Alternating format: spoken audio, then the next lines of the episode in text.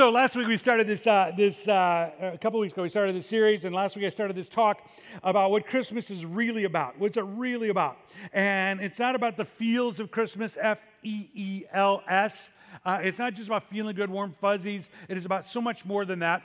And so we were trying to boil down uh, the essence of Christmas to a bumper sticker. If you were here last week, uh, we made bumper stickers. Um, uh, if you weren't here, I'm sorry you weren't here. It's the best service we've ever had. I'm not going to tell you about it. But um, Anyway, so we, uh, we made bumper stickers and slapped them on an old truck we had here at the church. Really funny. It was kind of cool. And uh, by the way, I thought I was going to play a great joke this week. I actually found that exact truck. It's an old truck. I found it in Long Beach for sale. Exact same truck, but in pristine condition.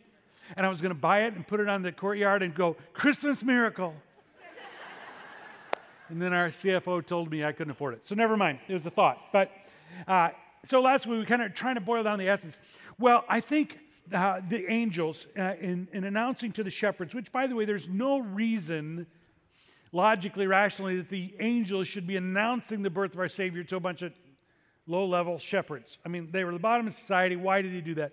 He did it symbolically because he wanted the first people to hear about Jesus' birth were the, the people at the bottom of the heap not the people you'd expect. There's so much symbolism. The whole Christian story, it's not a myth, it's not a cute little picture.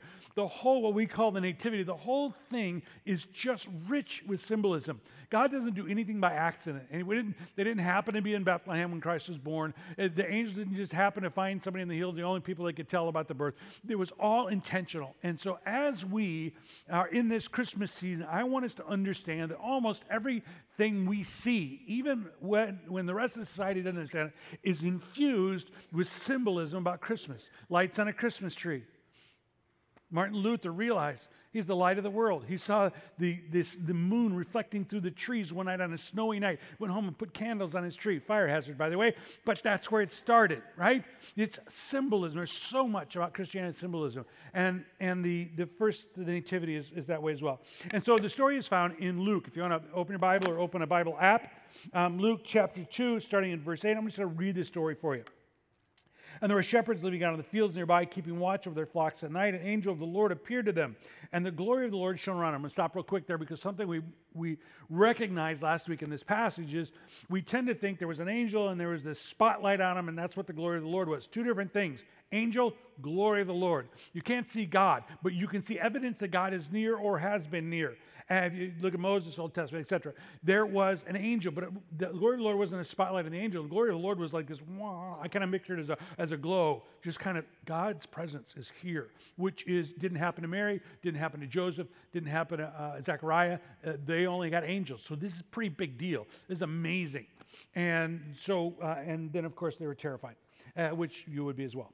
Um, so it, the angel says to them, Do not be afraid. I bring you good news, great joy. Bumper sticker, good news, great joy for all the people.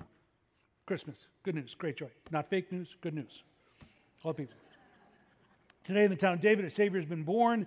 He is Christ the Lord. This will be a sign to you. Here's where we pick it up today.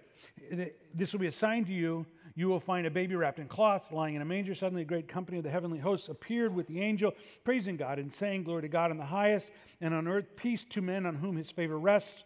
When the angels had left them and gone to heaven, the shepherds said to them to one another, Let's go to, the Beth- go to Bethlehem, see this thing that has happened, which the Lord has told us about. So they hurried off and found Mary and Joseph and the baby who was lying in the manger.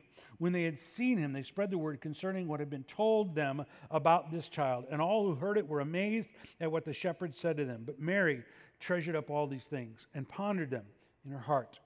The shepherds returned, glorifying and praising God for all the things they had heard and seen, which were just as they had been told. A lot of great stuff in this passage, a lot of really interesting things. First, there are the messengers, who are the angels, amazing. Uh, and then there's the message good news, great joy for everybody. And then there is this mystery about the manger. Does this will be a sign to you. Now, we at a cursory reading, we might think that in, in order to get the right baby, we're going to tell you where to find the baby, and that's part of it. There are directions which baby, but it, there is a sign in the way the baby is born and where the baby is born. It is a part of the message of Christmas. It's not just that the baby was born; it's where, it's how. We live in a world that, that worships, literally worships, big and powerful and wealthy and even instant on some level. We have a certain kind of mindset. So the manger is a mystery until you begin to unravel it. Why there? If you're going to make up a religion, one of the reasons I believe um, Christianity is true is because of the, the, the ugly, the weird, the unusual truth it presents. Most of the biblical characters that we know about were not perfect. As a matter of fact, they're in Scripture because of their imperfection, and God loved them anyway. And if you were going to start a new religion, you wouldn't attribute the founder having been born in a barn. You would make it a little better than that, wouldn't you? And yet there is symbolism there. And so this whole manger scene is actually supposed to be a contrast. And there is so many contrasts going on here. Contrast to the incredible angels and the glory of God, and then a, a stable, a barn. I mean, it's a contrast, right? There is the contrast of what we normally think that if you're going to get ahead in life, you're going to be something, you got to be big, powerful, rich. And yet, the one who changed the entire world was none of those things. It was a baby, helpless, not rich, very poor couple. Matter of fact, they couldn't even afford a sacrifice later in the chapter. Very poor. See, Christ came to turn our whole worldview upside down. That all the things that we instinctively move toward, think about, want to have, are, all, are not the things that will do, help us do life the way it's supposed to be done. Matter of fact, it's quite the opposite. There's another contrast that I love to describe, and if you've heard me talk about it before, um, this came real to me. On, on a, we had a we occasionally lead a trip to Israel. I think we're doing one in a couple years. If you're interested, I think at 20 maybe. Um, and we don't make any money. It's just something we do for the congregation if people want to go. A couple of trips ago, it dawned on me, standing not in Bethlehem, not at where they believe Christ was born, but in another place, in one of Herod's palaces. And and and this palace is beautiful. It really is beautiful. And under this heap, it was it was destroyed shortly after um, Jesus' time because the Romans got fed up with the rebellions by the Jews and just wiped it out. And so it's just this mound of rubble. But they've begun to excavate it and, and open it up, and you can see different things. And, and I actually kind of snuck away from the tour and went into a place where I wasn't supposed to be, and then I got excavated. But, um, uh, but while I was in there, I saw an original wall from the time of Herod still painted beautifully preserved because it had been buried. Beautifully preserved. And, and I just have to describe to you the color after all of these years, right? 2,000 years. I, the color on that wall was this deep burgundy wine color. It was vivid and had gold uh, around it. It was beautiful. Here is what's amazing about that palace. You can go there and stand now on top of it, and you can see Bethlehem. You see, Christmas is a contrast to what conventional wisdom of the world. The conventional wisdom of the world is that Herod had it all. He had a beautiful palace, he was powerful, he had everything he wanted. And yet, within a line of sight of that is little Bethlehem. Now, Bethlehem's a city now, but at the time that Jesus was there, there is this contrast. You could easily see this beautiful palace on a hill with, you know, the torches lit or whatever it was. And here's little Joseph and Mary. Who really is powerful? who really is going to have the better impact in the world. This is a contrast. That's the point of, of Jesus being born in, in a manger. And so I just want to kind of go through that for us real quickly and just point out some things. He was born as a baby. Who starts a religion with a baby? Well, the reality is, is that there were some reasons. Carl Sandburg said this a baby is God's opinion that the world should go on. He was started not only as a baby, but a baby, a little tiny baby in a little tiny town in a very unimportant place, except in God's sight. And matter of fact, in the Old Testament, it is called Bethlehem. It's called the smallest, even of its small clan. It is small. But God is trying to teach us that big isn't always the answer.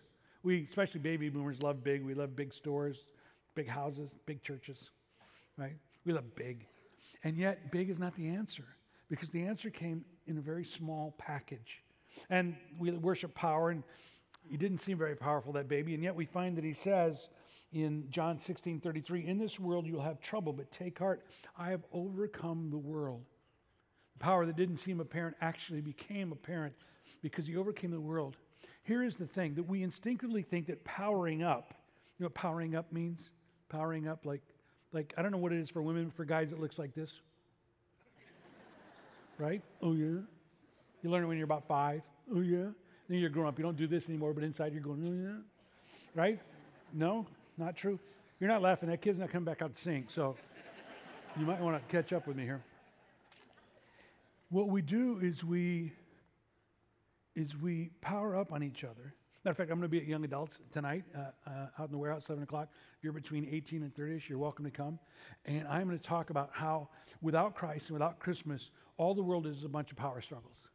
It's just a bunch of power struggles. It's all struggling for power between husband and wife, between parents and children, between communities, between nations. It's just a power struggle.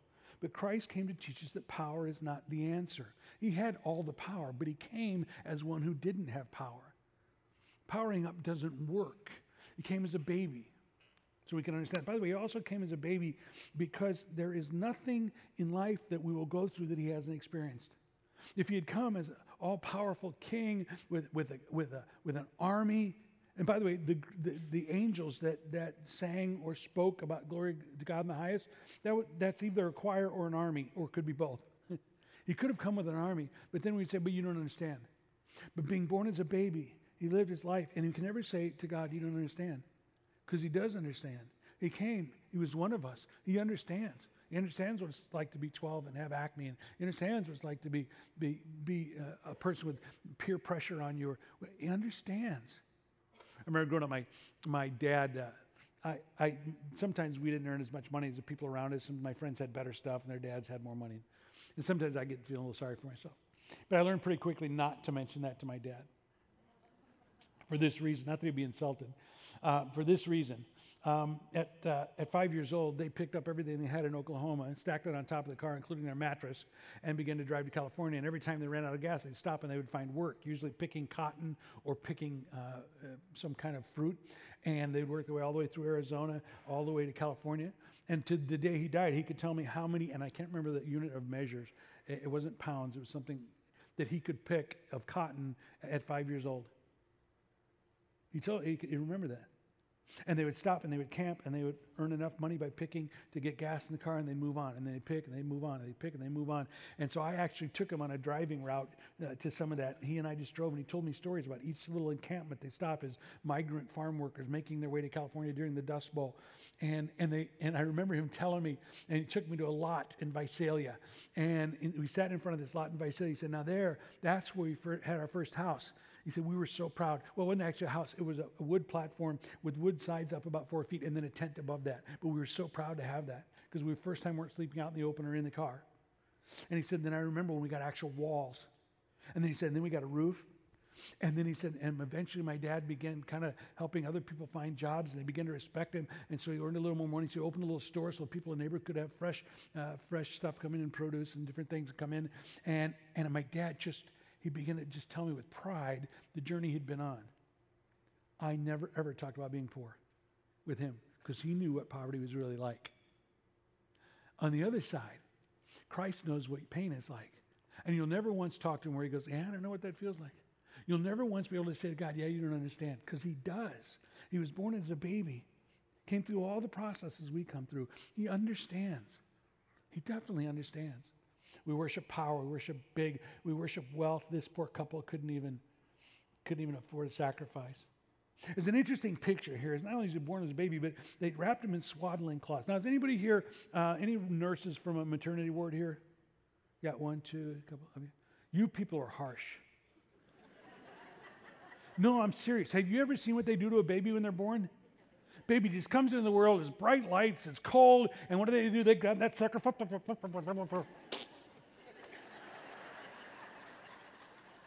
Am I telling the truth? Is that what you do? Yes, it is. It is. Don't lie. I've seen it.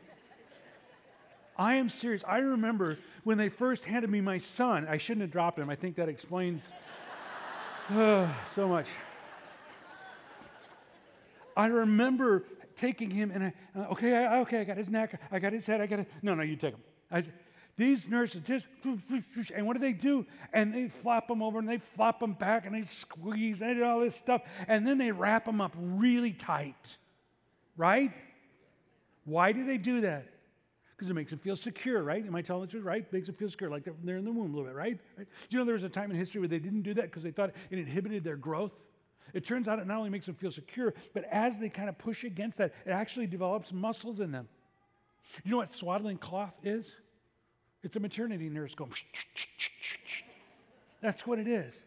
That, and you're saying, well, why, did why was that mentioned there? Because I think there's a symbolism we're supposed to get, and it is this Almighty God, who throughout eternity has been free to create, to do, to be, whatever, has now committed himself, has voluntarily come down to be one of us, and now he is bound. God bound. Why? The symbolism is this He allowed himself to be bound, which is not the first time he gave himself up to something he didn't deserve, in order that we might be free. You see, it's a foretelling of what's going to happen later with the burial clause, possibly. It is, he was bound. He voluntarily not only gave up all of that, he allowed himself to be vulnerable, to be a baby, so that we could someday be free. Hmm. And then, and then he was born in a manger. A manger is like a feed trough, right? Hmm. What's interesting about that is that have you ever been like in a barn with a feed trough?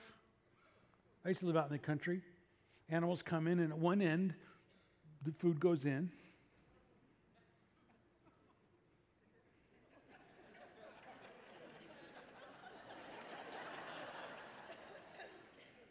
So we have this, we have this warm, fuzzy, oh, the nativity. It's so warm and fuzzy because we think Christmas is all about the fields.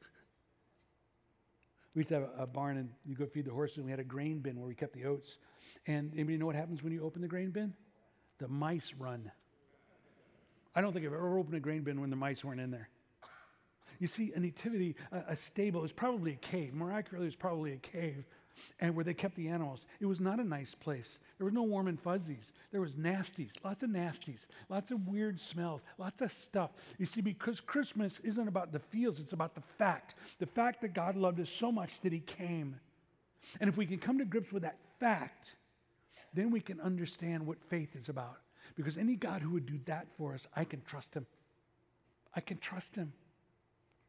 Interesting, last week uh, we did the bumper sticker things.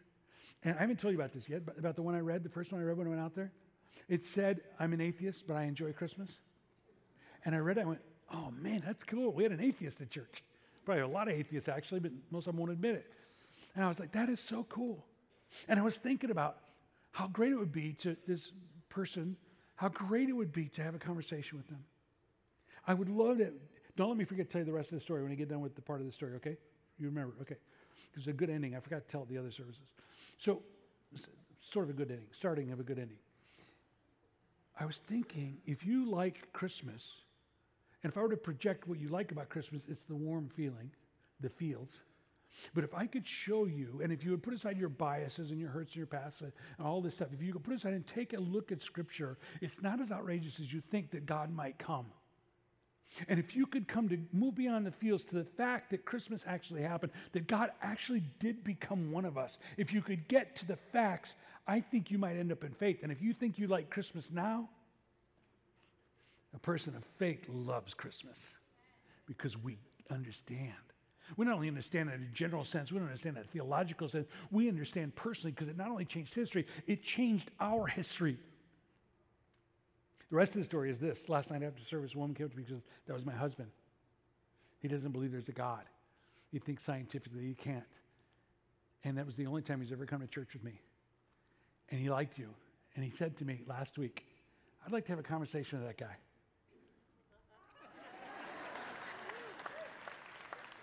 I'm so excited. I'm so excited. There's nothing adversarial going on here.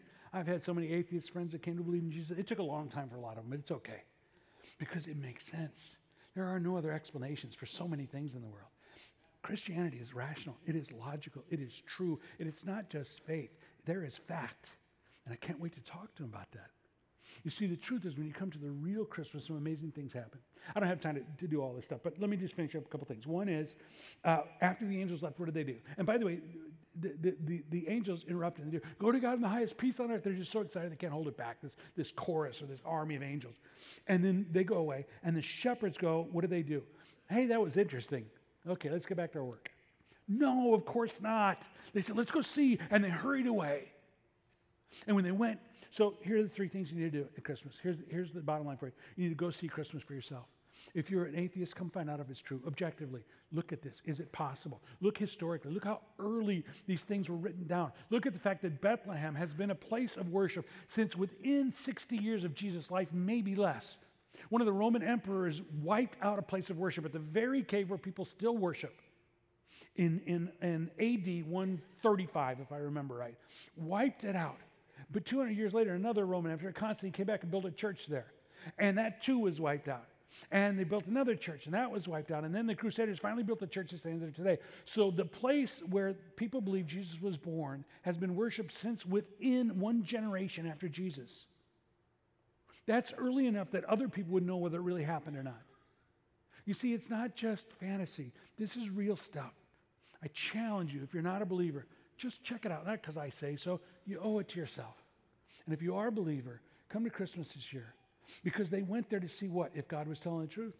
We're gonna, it says we're going to go see if this is as God just told us it would be.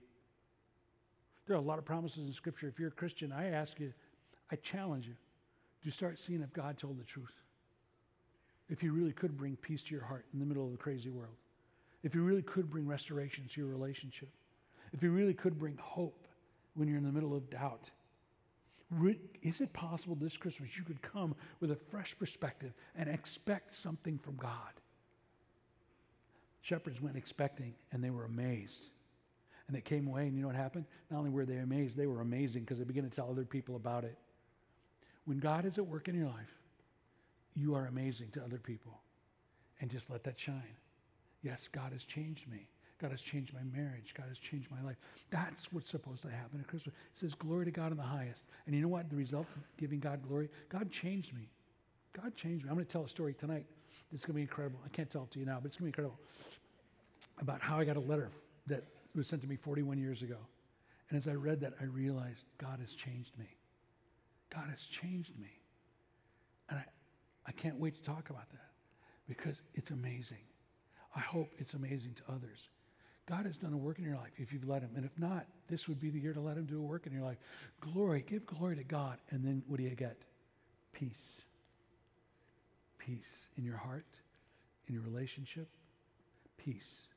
This Christmas, give God glory. Let Him change you. Come expecting and experience peace. That's what Christmas is about. Let's pray. Lord God, I just thank you that you changed me, and you're not done yet. I know that. And sometimes I get so focused on the parts that aren't